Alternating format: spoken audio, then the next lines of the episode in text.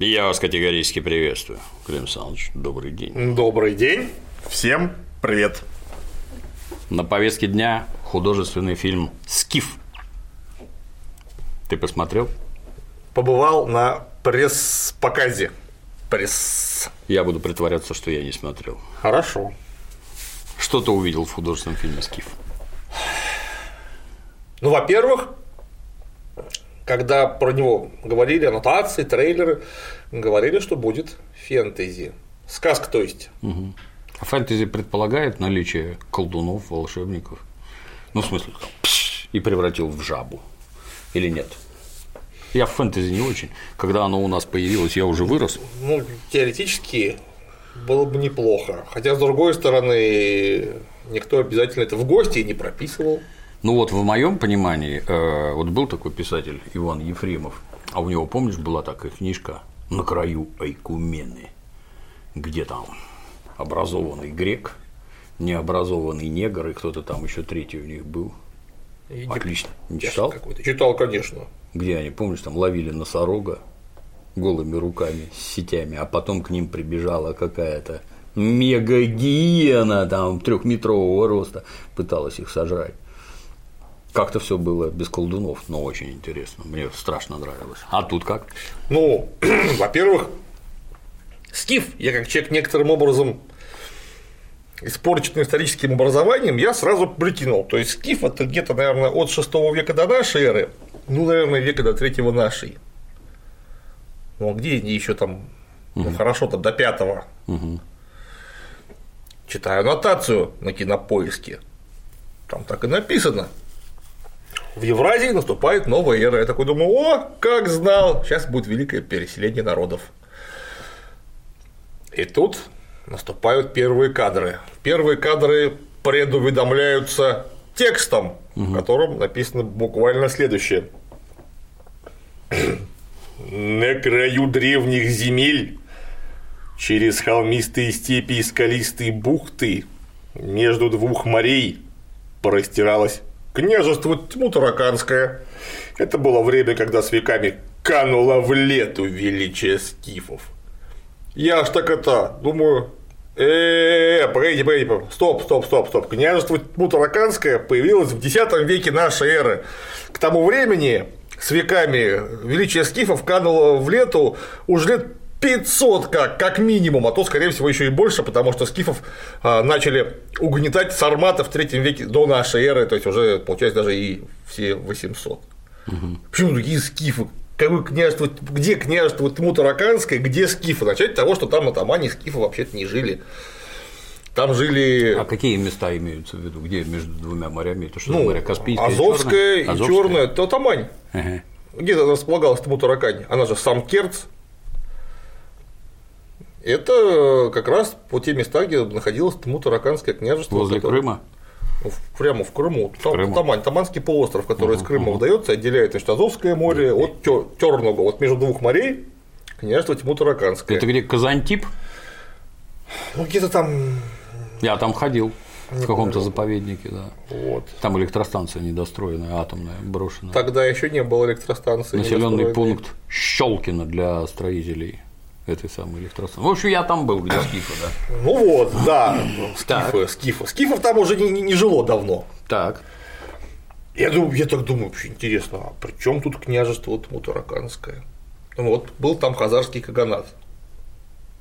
Хазарский каганат раздолбил Святослав Игоревич, и, собственно, он эти земли привел под землю, э, под руку Киевской Руси, прошу прощения. А тут, значит, вот княжество. Ну, может, они ошиблись, может, они просто там по необразованности имели в виду, что земля княжества Тмутараканского, а скифы-то там, ну, теоретически в гости могли приходить сколько угодно. Но оказалось нет, оказалось это натурально про древнюю Русь. И называется оно Скиф. Да, скифы мы с раскосыми и жадными очами. Но я подумал, что если фэнтези, сказка, ну, может быть, какие-то скифы в вымышленной фэнтези вселенной уцелели каким-то чудом. Надо посмотреть. Ну и стал я смотреть.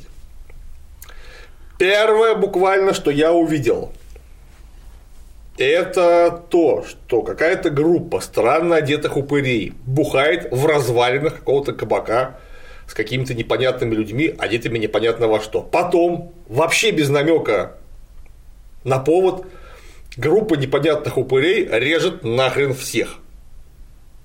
И бросает об стенки, а стенки разваливаются. Да. Я насторожился, это все-таки учреждение общепита, там люди деньги платят, надо как-то оборону держать. Ну вот, бодрее всех незнакомых людей режет юный упырь.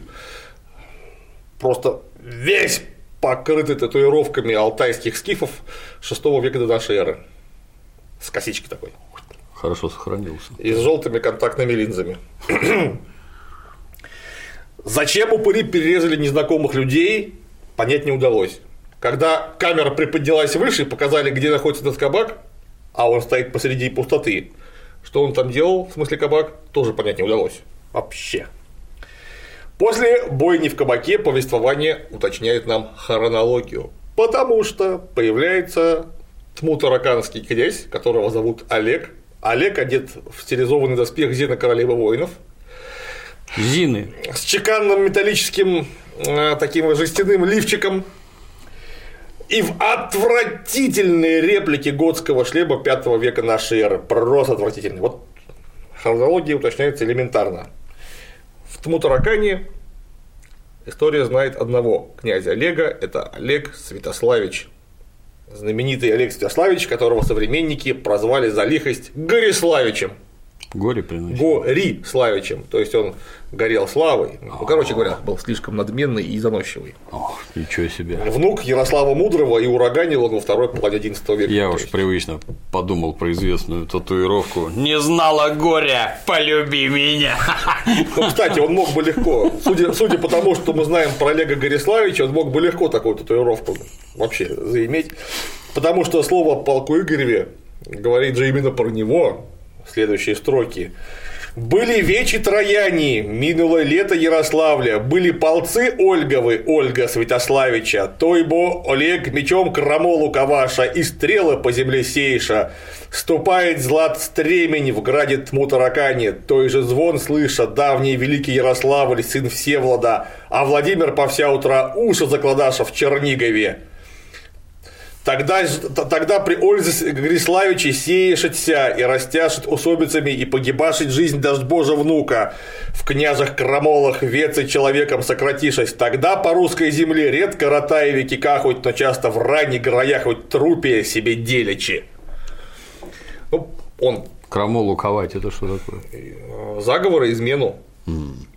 Мечом крамолу ковал и землю стрелами засевал. Ну, потому что он был настолько лихой в этом отношении, в смысле княжеских разборок, один из чемпионов, я бы сказал. Не главный чемпион, но, безусловно, в топ-10 всей нашей княжеской усобицы точно входит. А кто был самый главный? Ну, таких нету.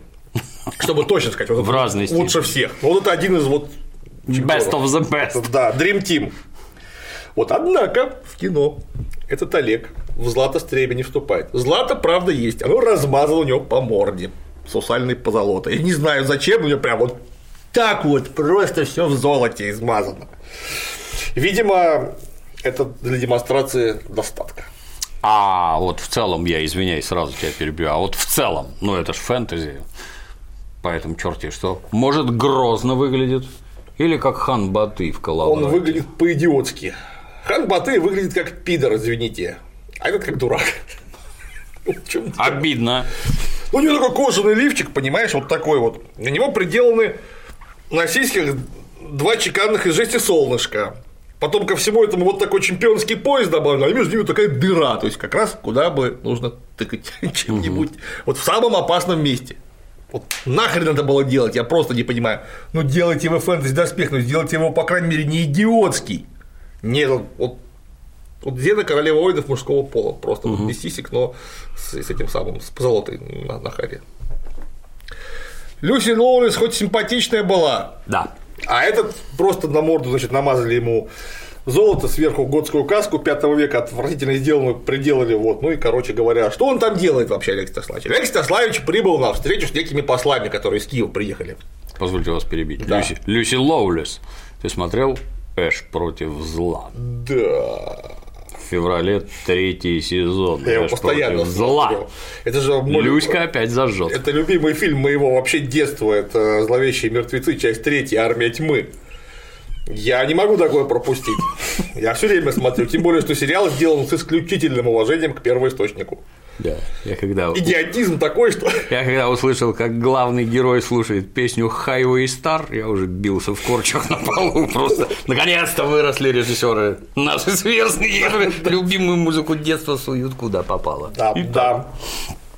Так вот, у него там встреча с некими послами из Киева, которые что-то от него хотят. Там практически это непонятно.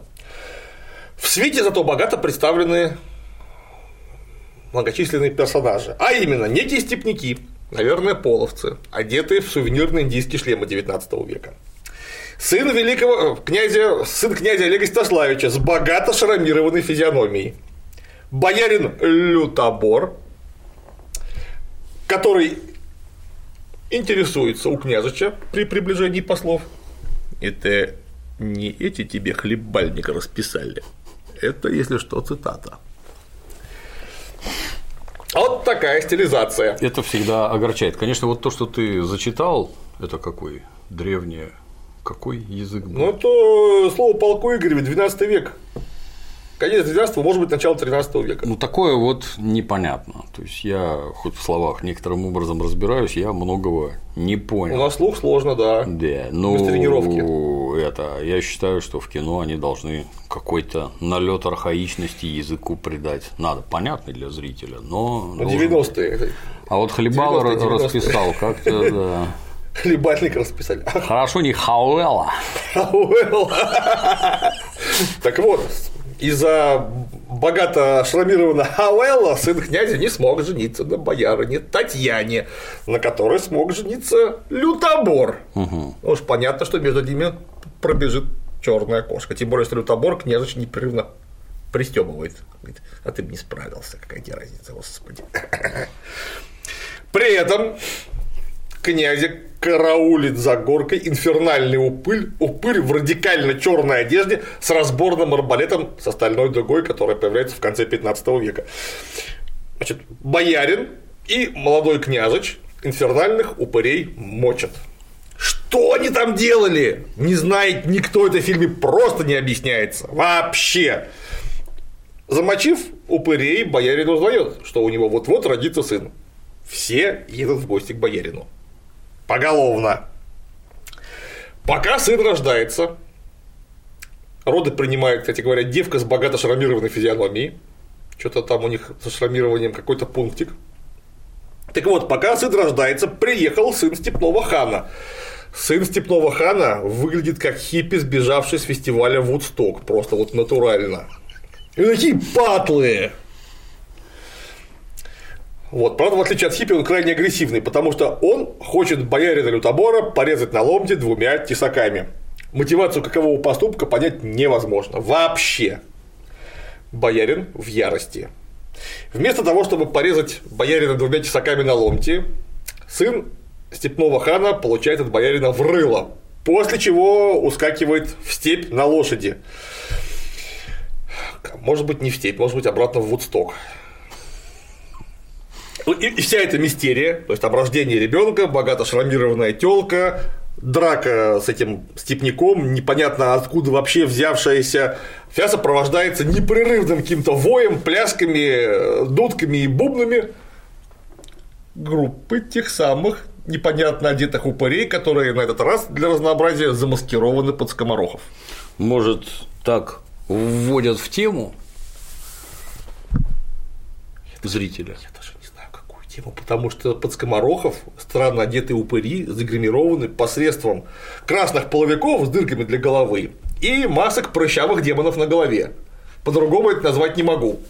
Третьего дня я посмотрел художественный фильм «Движение вверх».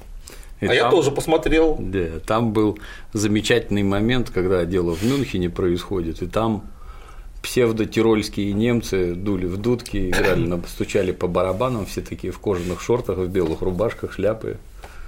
Вот И три секунды показывают. Ни одного немца среди них нет. Вот поза, движение – это никакие не немцы вообще. Отвлекся, извините. А это непонятно кто вообще, потому что главный упырь сильнее. Вот видно, что главный упырь косплеит гнома Двалина из фильма Хоббит. Неожиданное путешествие, судя по бороде, вот такой вот. Только очень грязного. Вот гном Двалин такой практически в фильме почти не ходил, настолько грязный. Вот это еще в красном половике, охренеть просто вообще-то выглядит. Да. Пока у бояра не родила ребенка, Боярин Лютобор немедленно собрался с ней совокупиться в баню. Она только что родила, он немедленно поволок ее в баню. Просто это вот то, что, то, что надо делать. Вот у вас будет, когда жена, и она родит, сразу волоките ее в баню, это самое. Пока он думает с ней мощно совокупиться в бане, группа упырей разоблачается и сначала похищает ребенка боярина, а потом и боярину, э, боярыню боярина. И всех к чертовой матери кота уволакивают в степь. И ребенка, и боярина с боярыней. Да. Вот в ходе похищения главный упырь с бородой гнома Двалина зачем-то обул юного упыря, который ловчее всех режет людей. Взял его и обухом топора по затылку треснул. Зачем? Понять не удалось. Просто взял и обул, и все, и оставил его валяться без сознания. Вот боярин, конечно же, в ярости. А ты к этому месту уже понял, кто там скиф? Это становится понятно в конце фильма только. Ну, в общем, подозрения закрались, но только в конце фильма это объясняется. Вот боярин в ярости, и в ярости он приезжает в Тмутарагань к князю на пир, где все бухают и совокупляются, естественно. Угу. Ну, потому что русские дружинники, они, в общем-то, в основном были заняты именно этим. Алкоголизмом и совокуплениями прилюдно при всех. Угу. Вот. Лютобор, посмотрев на все это дело, говорит, что мне вообще жену похитили ребенка, ну вообще хрен с этой семьей, буду с тобой, дорогой князь. Князь говорит, ценю, Художественный фильм рок-н-ролла. В карты будешь? Хотел денежек на рыбалку свозить, ну да хер с ним, сдавай, блин. Ну вот. Только собирается лютобор бухнуть, как князя отравили, в чем немедленно обвиняют лютобора. Откуда-то появляется хиппи-степняк и легает лютобора ногой в голову. Боярин в ярости теряет сознание. Приходит в себя он в мрачном застенке, где его пытает невменяемый даун-палач с бельбом на глазу такой. Что за пытка? Он его непрерывно порит разными типами плеток. Сначала показывает, говорит, издавая какие-то жуткие звуки, какой-то жирный, с какими-то брылями, с бельбом на глазу, но видно, что он дебил. Угу. Говорить не умеет. Умеет только у, у, а, а, чисто обезьяна. Осмелюсь заметить, пытка – дело крайне ответственное. Он же умереть может от вот этих разных плеток. Что он скажет, если он умрет? В чем смысл? Смысл в том, что появляется князь, по-прежнему измазанный позолотой. Оказалось, что отравление князь имитировал. Целью было усыпить бдительность врагов, которые собирались его отравить, а Лютобор теперь должен за неделю отыскать свою семью и врагов князя. Как связаны враги князя и сворованная семья Лютобора, понять не удалось. Это в фильме не объясняется. Просто вот связаны и все. Ну, боярин, конечно, приходит в ярости, имитирует побег, убивает палача.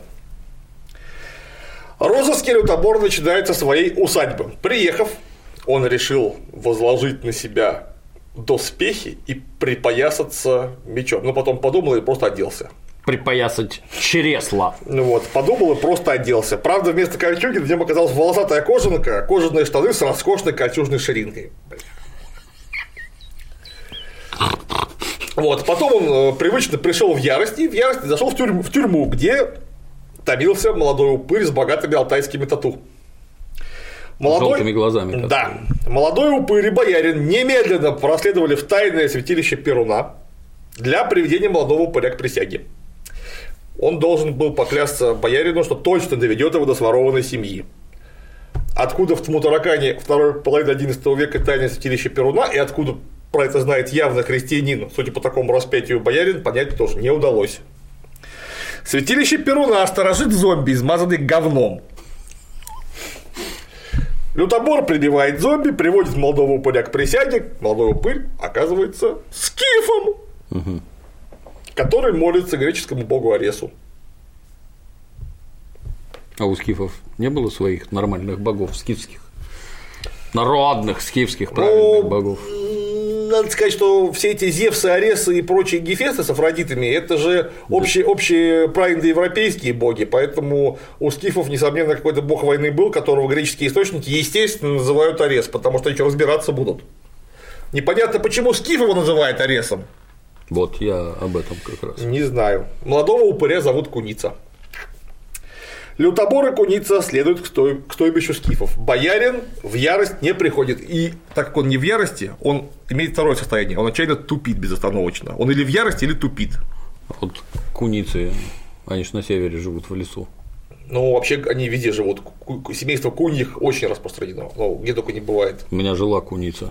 Зверь такой ярости я вам передать не могу, такой настойчивости, туши свет.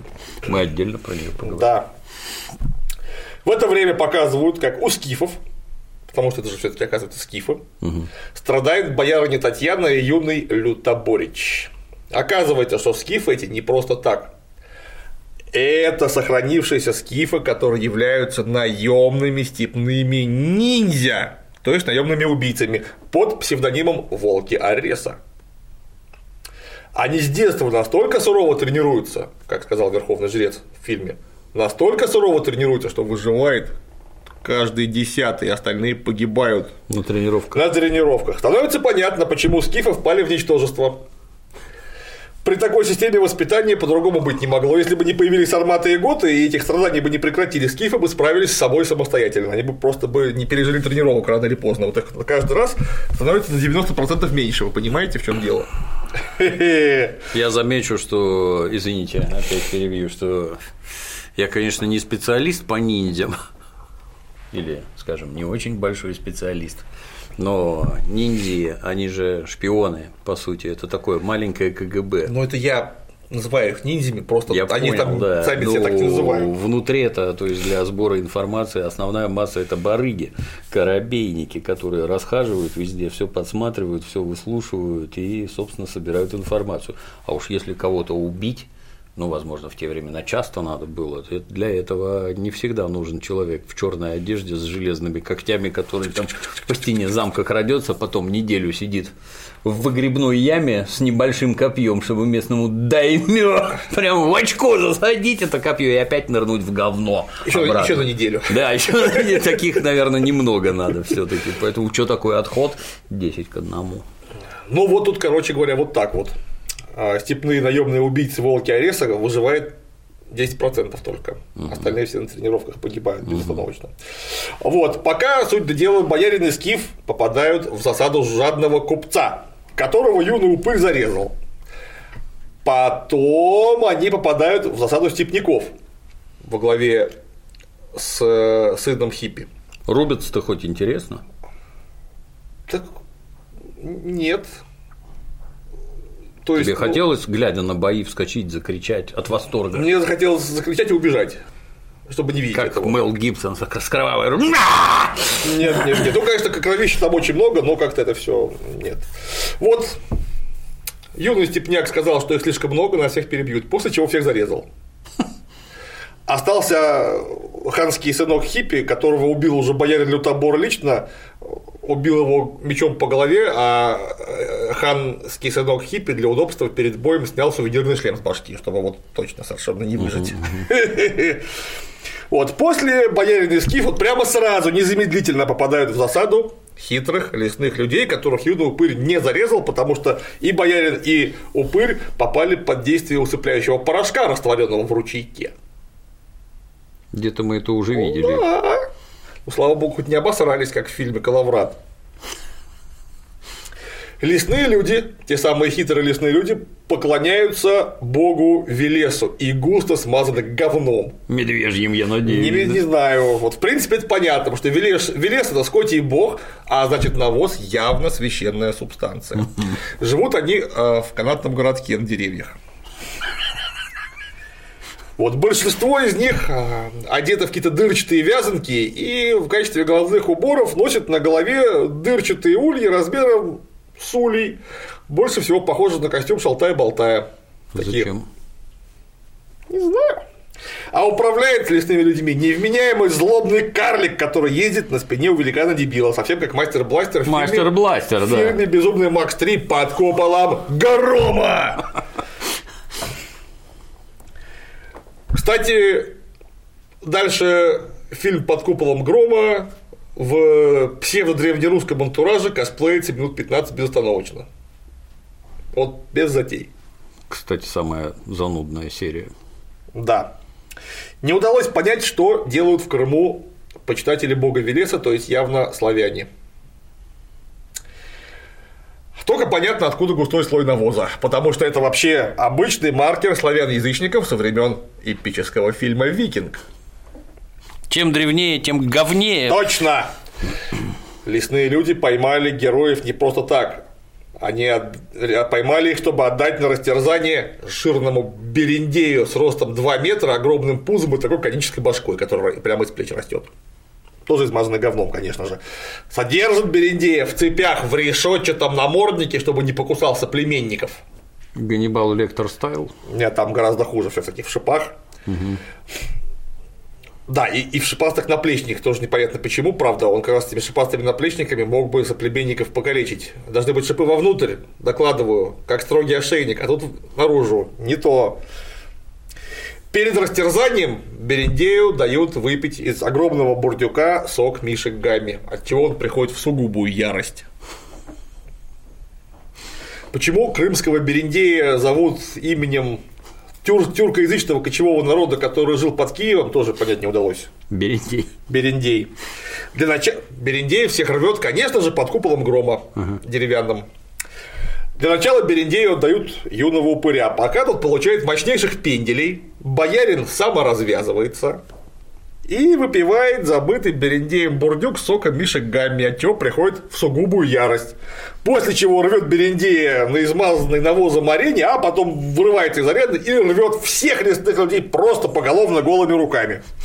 От небывалого акта геноцида ему делается нехорошо. И для разнообразия боярин впадает в истерику.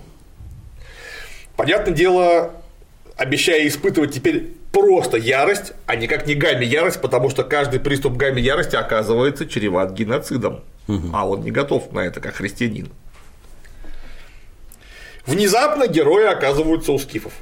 То есть это он в то время уже христианин. 11 век, вторая половина, как что бы не быть христианином, это уже после крещения тоже сколько прошло.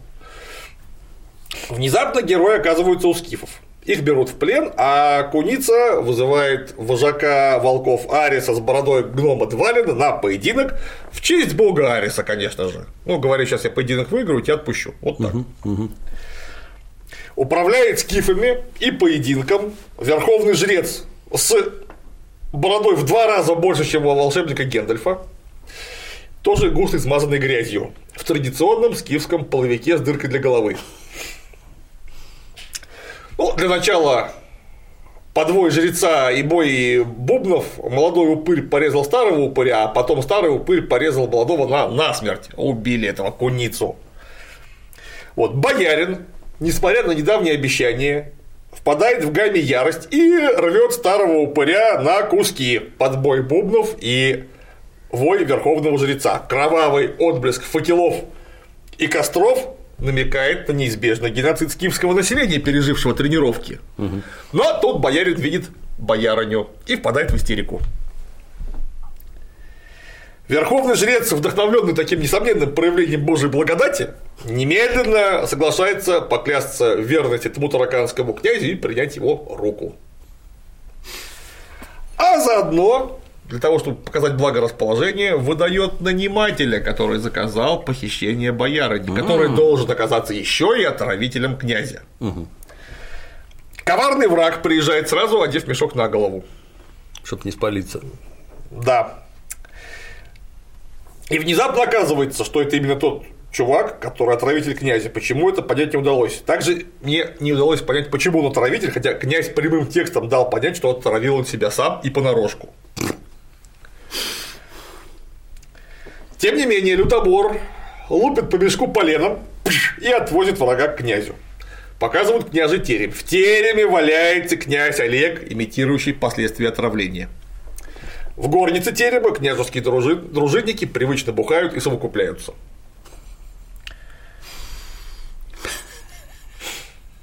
С врага сняли мешок, и это, о, какая неожиданность, оказался богато шрамированный сын князя. О! Князь оживает, выскакивает в горницу, тут же прибегают его друзья-степняки, режут всех поголовно княжеских дружинников, а князь прибивает подонка сына. Потом все едут к скифам, якобы принимать присягу. Но вместо присяги скифам учиняют традиционный геноцид, перестреляв всех из луков нахрен. Боярин приходит, конечно же, в ярость. Привычно. Он говорит князю, типа того, что, что ты гад делаешь, мы же договаривались. Вот тот. А князь сказал нечто вроде «Ein Volk, ein Reich, ein Führer!» В том смысле, что на моей земле может быть только один народ, который мне подчиняется.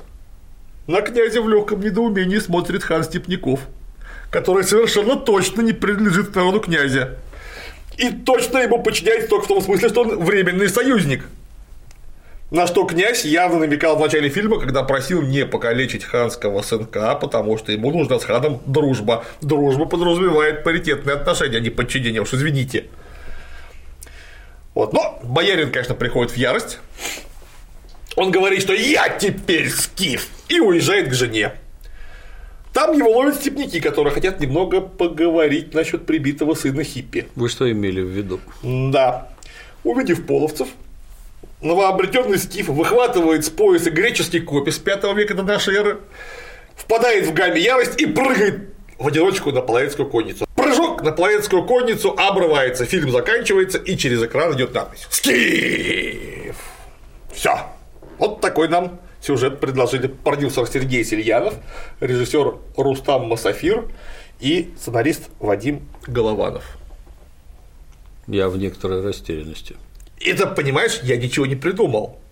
Я даже, возможно, некоторые подробности упустил особо дурацкие, потому что все это пересказывать сил никаких нет. Я вот, честное слово, ребята, вообще, вы, вот вы это по-настоящему? Я, конечно, все понимаю, что фэнтези, никакого историзма, но ведь какие-то границы профессиональных понятий соблюдать надо. Но это же, это же так нельзя делать вообще. Потому что где логика повествования? Почему, собственно, он к чертовой матери скиф? Господь с ним, что к 11 веку скифов уже там 600 лет не было, но ведь если на это место поставить любой другой этноним, ничего не поменяется вообще. Почему он не Зулус? Зулусов тоже на Тамане не было, вы представляете? Чаказулу. Почему он не чеченец, например? Рамзан Ахматович вам бы денег дал, может быть? Сомневаюсь. Ну, да. А почему, например, не кемериец, как Конан Варвар? Кемерийцы скончались все к 8 веку до нашей эры, но там вот случайно уцелевшие. Ой, какое имя в драматургии играет это название Скиф? Что бы поменялось от изменения названия? Ничего бы не поменялось. Поэтому почему Скиф пес его знает? Надо было его назвать вот лучше. Не Скиф, а Год. Тоже звучное имя. И Год это в Крыму. До 16 века дожили. Получилось бы готично. Почему не, при, не придумали какой-то клан особо свирепых готов-наемников, которые живут в горах, прячутся, всех мочат за деньги? Для меня это вообще загадка. Там в горах они там аж с Юсидиана Великого могут там, с 6 века прятаться, особо тайные. Ну, год он немец. А мы скифы с жадными Очень хорошо. Почему, очами. почему это не древлянин, язычник, который сбежал от Владимира Крестителя? Прячется в Крымских горах и ненавидит вообще все, что связано с христианством. Тут это было бы легко и логично в смысле того, что можно было бы привязать к этим э, тайным капищам Перуна, по крайней мере, понятно бы, откуда они там взялись. Получится неправославно. Ну, очень хорошо, это были бы древляне-язычники, у них были бы те самые древние капища Перуна, а православный боярин с ним вступил бы с ними в эти контакты, диалог культур. А так получилась какая-то чушь собачья. И так, правда, конечно, про древлян была бы чушь, но это все таки сказка, это же заявлено. Вот. Быт наших предков в фэнтези-изложении каков? Это как не печально, фэнтези-дегенераты. Так и хочется просто сказать, господи, сказочный, этот самый дурачок, зачем мы из больницы выпустили? Что они вот или бухают, или совокупляются, или друг друга мутузят вообще без повода. Совокупляются интересно? Так какое там? Сиськи показывают? Практически нет, имитация одна. Бюджет маленький, на обнаженку не хватило гонораров. 150 миллионов всего. Нормально в целом-то. В целом ничего, да, да, да. Вот, причем Зачем друг друга мутузить, я вообще не понимаю. Ну, если вы собираетесь хвататься за ножи, для этого должен быть серьезный повод. Вы намекните, откуда этот повод. Зачем Степняк вначале напрыгнул двумя тесаками до боярина? Непонятно. Вообще непонятно. У него был меч в руках, он сказал, что да, при том, что он в гостях у боярина, у него там ребенок вообще-то рожается. И он говорит, что типа, что там ты мечом только эту самую умеешь стол порубить, он там ловко рубит стол. Он говорит, а тебя, паскуда степная, здесь прям порезал, только мою землю так кровью погонить неохота. И все. Что это было? Вот зачем это все? Вот как это в голову могло прийти сценаристу вот так объяснить конфликт двух джигитов? Чушь! Она просто нелогична он в гости приехал бы, никогда бы Степняк не стал бы так э, выступать на человека, которого позвал в гости. Это просто невозможно вообще. Тем более его народ ребенка пригласили, это же вообще священный праздник. Уж тем более молодой отец не стал бы рисковать жизнью из-за этого. Вот из-за какой-то чуши собачьей. Вот. Но ведь это еще не совсем плохо, потому что Велесовы внуки живут реально на деревьях, ходят э, в этих самых в навозе с ульями на башках и управляются невменяемым карликом. Вот для сравнения, этот вещий бояр, который написал слово полку и гриве, он точно был христианин, но однако он к своим языческим предкам относится с подчеркнутым уважением, называет христиан даже божьи внуки или внуки Велеса. Угу. Себя он называет внуком Велеса. А вот почему-то современный сценарист и режиссер к нашим, в том числе языческим предкам, относятся не то что без уважения, а я даже не знаю, как это назвать, вот это вот то, что нам показали. Вот что это, блин, это, это вот так наших сказочных предков так видите? Зомби, измазанный говном, который сторожит э, капище Перуна? Ну, блядь, ну что это? А ведь обидно, что в руках была просто богатейшая фактура, которую вообще в кино не освещал никто никогда и очень мало освещали в литературе. Зато в источниках богато представлено, потому что наши эти самые южные форпосты, э, типа Тмутараканского княжества, про них никто ничего не писал.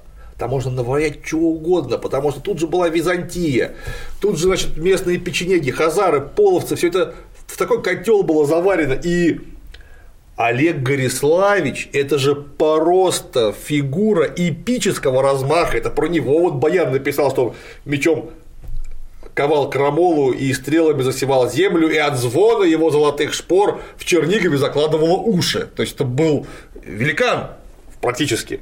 Титан. Титан. Вот просто его биография, то, что нам известно из источников, ничего не придумывая. Это 10 авантюрных сценариев. Просто вот сериал любого размера. Вот. А он успел повоевать за польский престол Болеслава Храброго, Болеслава Смелого против чехов. Причем чехов он побил, и когда Болеслав попытался заключить мир, он сказал, что это извините, пожалуйста, я тут еще у вас немножко останусь. Минуточку. Вот, после чего он с чехов слупил э, выкуп, и остался еще на 4 месяца воевать. Потом он воевал со своими дядьями. Его там чуть не убили в битве при Нежательной Ниве в 1078 году. Чудом спасся. Потом его взяли в плен хазары, продали его византийцам, его сослали на остров Родос после бунта варягов. О, жизнь-то покидала, а? На Родосе он женился на знатной греческой леди, даме, не знаю, как правильно назвать-то по-гречески. И вот потом, при помощи византийцев, он захватил обратно тьму Таракани, выбил оттуда князев-изгоев Владимира Ростиславича и Давида э, Игоревича. Вот потом в союзе с половцами ходил на Чернигов, завоевал его и отдал половцам его грабить, потому что денег не было заплатить. Э, это он один из главных героев Любического съезда князей, который зафиксировал феодальную раздробленность Руси 1097 года, мы об этом как-то говорили. Типа, отношения с Византией, от имени которой он управлял Тмутаракани во второй раз, это мы знаем по монетам, он угу. управлял как наместник Византии, при этом будучи самостоятельным князем на Руси. Вот фактура. Как можно было вот этого далеко не положительного героя, но человека, который просто это срез эпохи из себя представляет, Это не этот хмырь с сусальной позолотой на физиономии. Вот как можно было из него сделать этого самого хмыря? Я не понимаю. У вас просто за вас все уже придумали. Вот делайте вы хоть фэнтези, хоть сказку. Но это из этого человека, его биографию, просто прочитав ее, испортить невозможно. Если у вас хоть немножко масла в голове есть, и вам не, на, не, на, не насрать на результат своей работы. Интрига в фильме хромает на все ноги просто вообще. Зачем князь имитирует собственное отравление? Ведь ни один намек не указывает на то, что его собирались отравить. Он просто взял и сымитировал свое отравление. И почему-то решил, что его должны отравить. Почему заказчик похищения этой самой боярыни является потенциальным отравителем? Непонятно. Почему княжеский сынок просто не заказал убийство боярина. Вот чтобы пришли те самые степные ниндзя, его шлепнули. Они почти его и так шлепнули в фильме. После чего спокойно бы взял вдову замуж, ему бы никто не помешал, а попутно отравил папу. Вот что ему мешало это сделать? Я вообще не понимаю, зачем это вот какая-то непонятная комбинация. Зачем князь перебил скифов? Это его потенциальные подданные, причем лично ему преданные обязанные суперквалифицированные мегаубийцы. Это, возможно, было бы неплохое подспорье. При этом терпит каких-то половцев, с которыми явно вынужден заигрывать. Причем скифы, в отличие от киношных половцев, должны были принести ему личную присягу. Это его будущие подданные, а не мутные союзники. Нет, взял и всех извел. Вообще ничего не объясняя, просто взял и извел. А потом отдал половцам своего боярина, который только что вскрыл пусть дурацкий, но заговор при дворе. Глубоко. У них какой-то был личный конфликт, соперничество, ведь на это намеков вообще в фильме нет. Лютобор ему просто служит верой и правдой. Даже ведется на участие в этой идиотской комбинации с отравлением. Но тем не менее, никаких мотивов для конфликта мы просто не видим. Их нет. Их просто там не показывают. Однако в последние минуты фильма этот конфликт возникает, и, значит, говорит, а, мочите его, товарищи половцы там. Чуть, вот, вот он едет туда-то, вы знаете куда. Там и мочите. Зачем? Ответ для этого фильма обычный. И этого понять не удалось. Вот. Ну и отдельное мерси в качестве паскриптума – это, конечно, составителем содержания, краткого содержания на сайте Кинопоиск. А, действие фильма происходит во время смены цивилизаций. В Евразии начинается новая эра. А для справки, новая эра к XI веку началась 1100 лет как.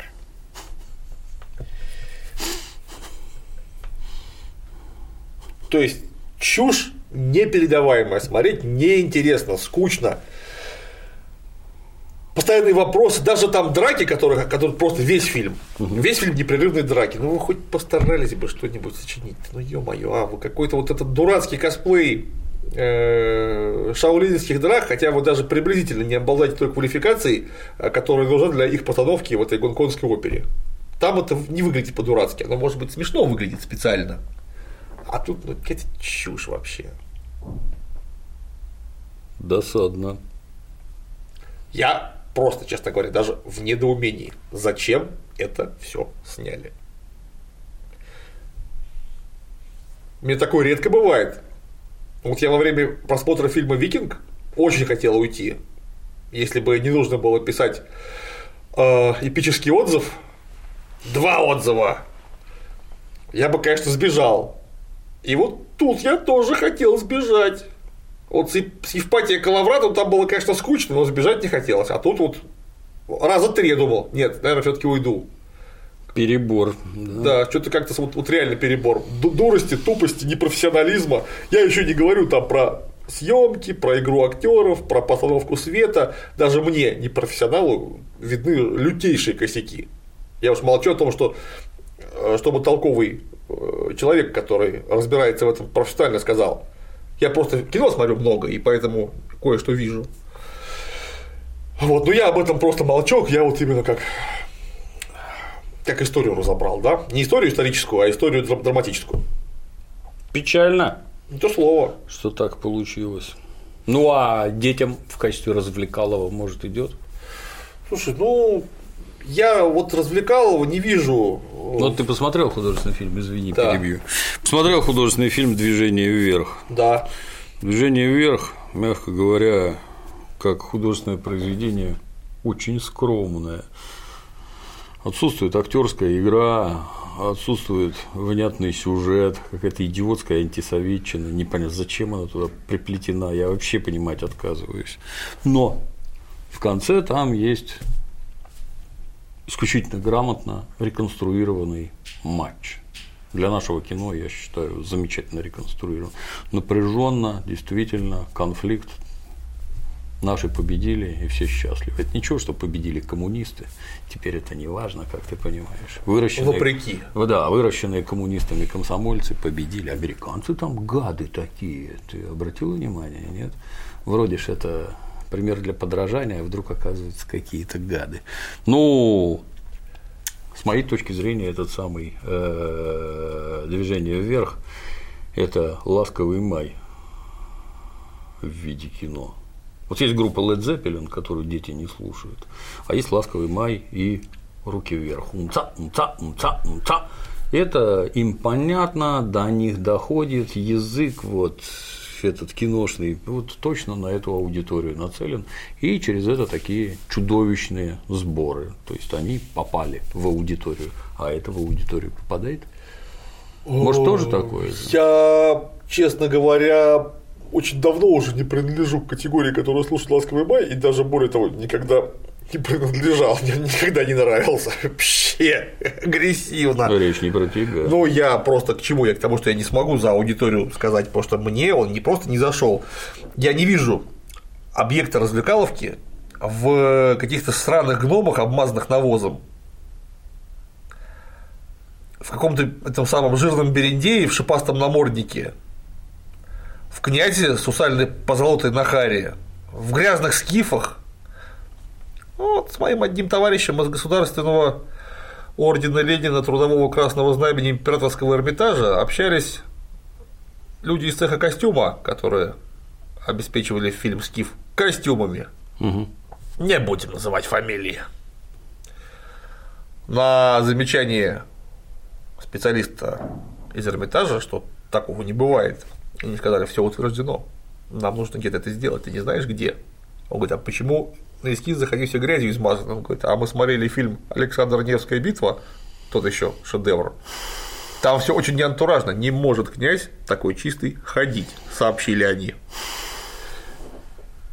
Блин, ну как так? Вот зачем это вот утаптывать э, фильм, еще даже не снятый, сразу в грязь? Вот зачем? Ну, я просто не вижу, опять же, в этом ни объекта высокого искусства. Какое там высокое искусство? Вообще этого даже не пахнет этого. Не вижу объекта развлечения, потому что за этим следить неинтересно. Ну, потому что логические дырки, а, они видны даже при вот поверхностном, одноактовом, невнимательном просмотре. Там не нужно вдумываться, чтобы понять, что тебе показывают просто ересь и дурь. Просто нужно посмотреть, и все сразу станет ясно. Сюжет плохо взаимосвязаны элементарно. Героев не жалко, не сопереживаешь, они не смешные, шуток там, шутка одна.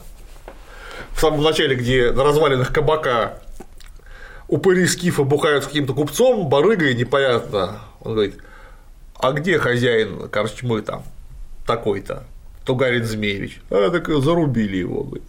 А чё, говорит, зарубили? А он тут с женой одного купца такое делал. Не твоя жена случайно? И такие все. Вот это уровень юмора в диалоге прям. Ты знаешь, прям на уровне сериала Рим и даже немножко выше. Это дерзость. Вот. Заводка. Нет, это шутка была, все смеялись. И, собственно, тот, кто э, на тот, тот, над кем пошутили, тоже сильно смеялся. Всем понравилось. Это юмор такой у них. Никакой дерзости, это так всем понравилось. Это, это было смешно. Они так думают какого-то ярко выраженного отрицательного персонажа я не вижу. Почему этот шрамированный сынок отрицательный персонаж? Ну, он появляется в начале фильма и в конце фильма с мешком на голове. Все. Ты не успеваешь проникнуться к нему ненавистью. Он не успевает сделать ничего плохого. При том, что именно он будет воровать боярыню, ясно, абсолютно сразу, потому что на это намекает единственный диалог про жизнь в начале фильма. Знаешь, вот в Соединительных Штатах каковые, безусловно, являются для нас примером в огромном количестве аспектов. Один из этих аспектов, вот у них есть так называемые сценарные доктора. Это человек, который обучен писать сценарий. Ну, может, он не написал сценарий Титаника, но на таком среднекрепком ремесленном уровне сечет как надо. А поскольку у американцев там вообще все жестко, есть шаблон. Будь любезен, чтобы на восьмой минуте одна страница текста это одна минута экранного времени, на восьмой странице должен быть, должна быть завязка конфликта. Если нет, ты, наверное, не умеешь писать. Их, кстати, сильно за это наши сильно ругают. А с моей точки зрения, это психологическая фигня. К восьмой минуте зритель уже может устать. И если там какая-то синусоида не всплескнется, то как-то ему неинтересно смотреть. А поскольку, поскольку речь про деньги, будьте любезны соблюдать. Вот когда ты научишься, как товарищ сержант тебя учит, ну тогда можешь там самостоятельно что-то делать. Так вот, написанный сценарий в Соединительных Штатах можно недорого, ну, для кого как, в среднем там 400 баксов стоит. Отправить знающим людям, и они даже у тебя идеи оттуда не очень интенсивно воровать будут. Но они тебе покажут здесь, здесь, здесь, здесь. Это непонятно. С какого перепугу вот это. И дадут рекомендации, как сделать вот это, вот это, вот это, имея гигантский опыт вот, чтения подобных текстов там и прочее, и прочее.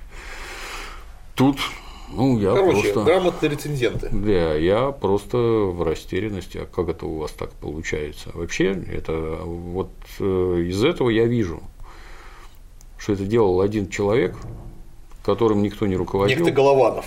Никто не руководил и никто не исправлял. Вот, нет, делай вот как у тебя делается. Я такой встречал, помню, один у нас очень известный мультипликационный фильм, который я смотрел в таком лютом недоумении, что это такое.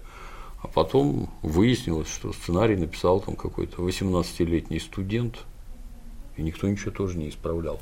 Интересно. Гениально написано, поэтому надо ставить так, как есть. У меня вызывает глубокое недоумение. Вообще, в моем понимании, кино – это сугубо коллективный труд, где ну, ты можешь быть один гениальный. Но Кстати, подобные, мало. подобные вещи, их, в общем-то, надо при обсуждении с товарищами отстаивать что, ну уж совсем, так сказать, примитивизируя. Есть такое мероприятие, называется читка сценария коллективная. Да, примитивизируя уж совсем. То есть, если у, ну, в кино у каждого персонажа есть некая мотивация. Почему он поступает вот так, а не как-то иначе? И сценарий должен быть написан таким образом, чтобы даже самый тупорылый зритель понимал, что он поступает вот так, потому что он не может поступить по-другому, не может и все.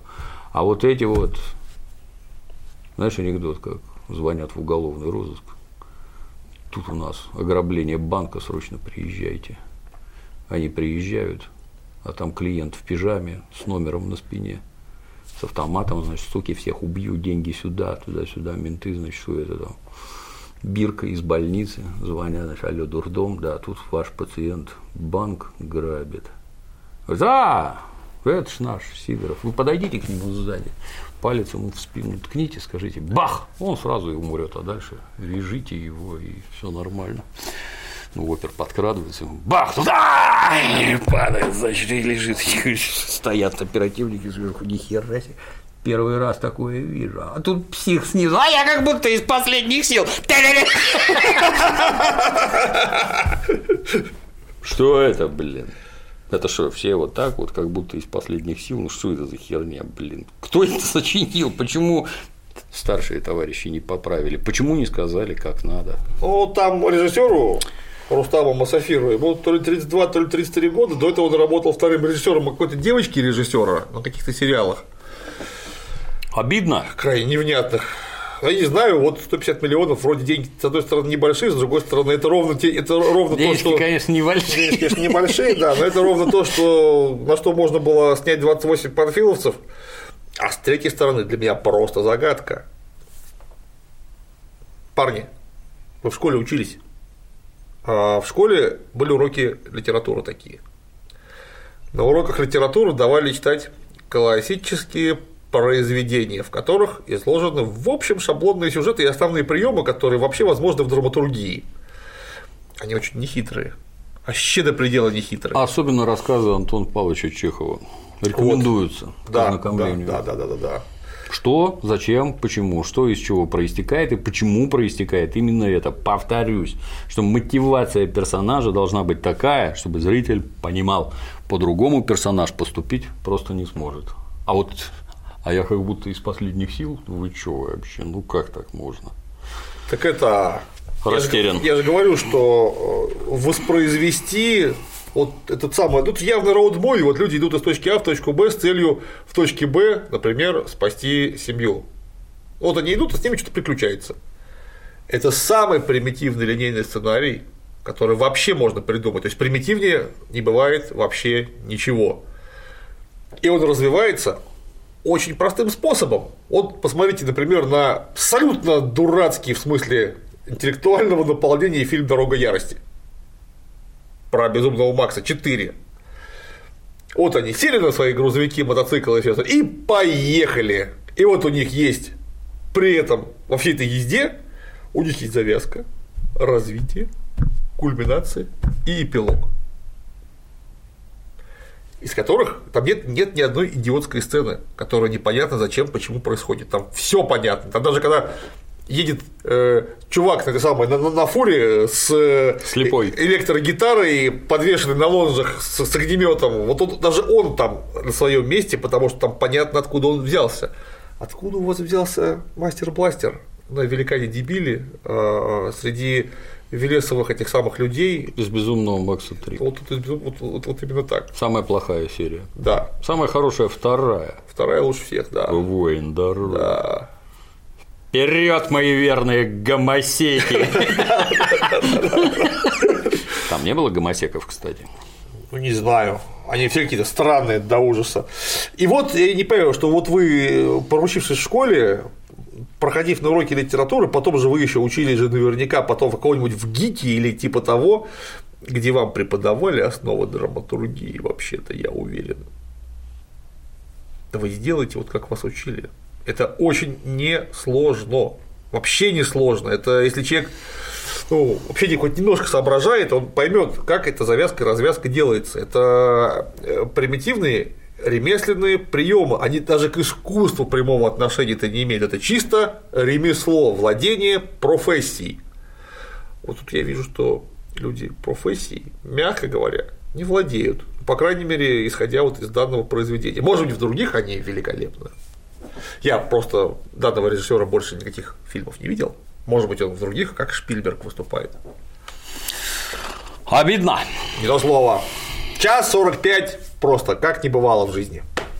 Спасибо, Клим Саныч. Досадно. А на сегодня все. До новых встреч.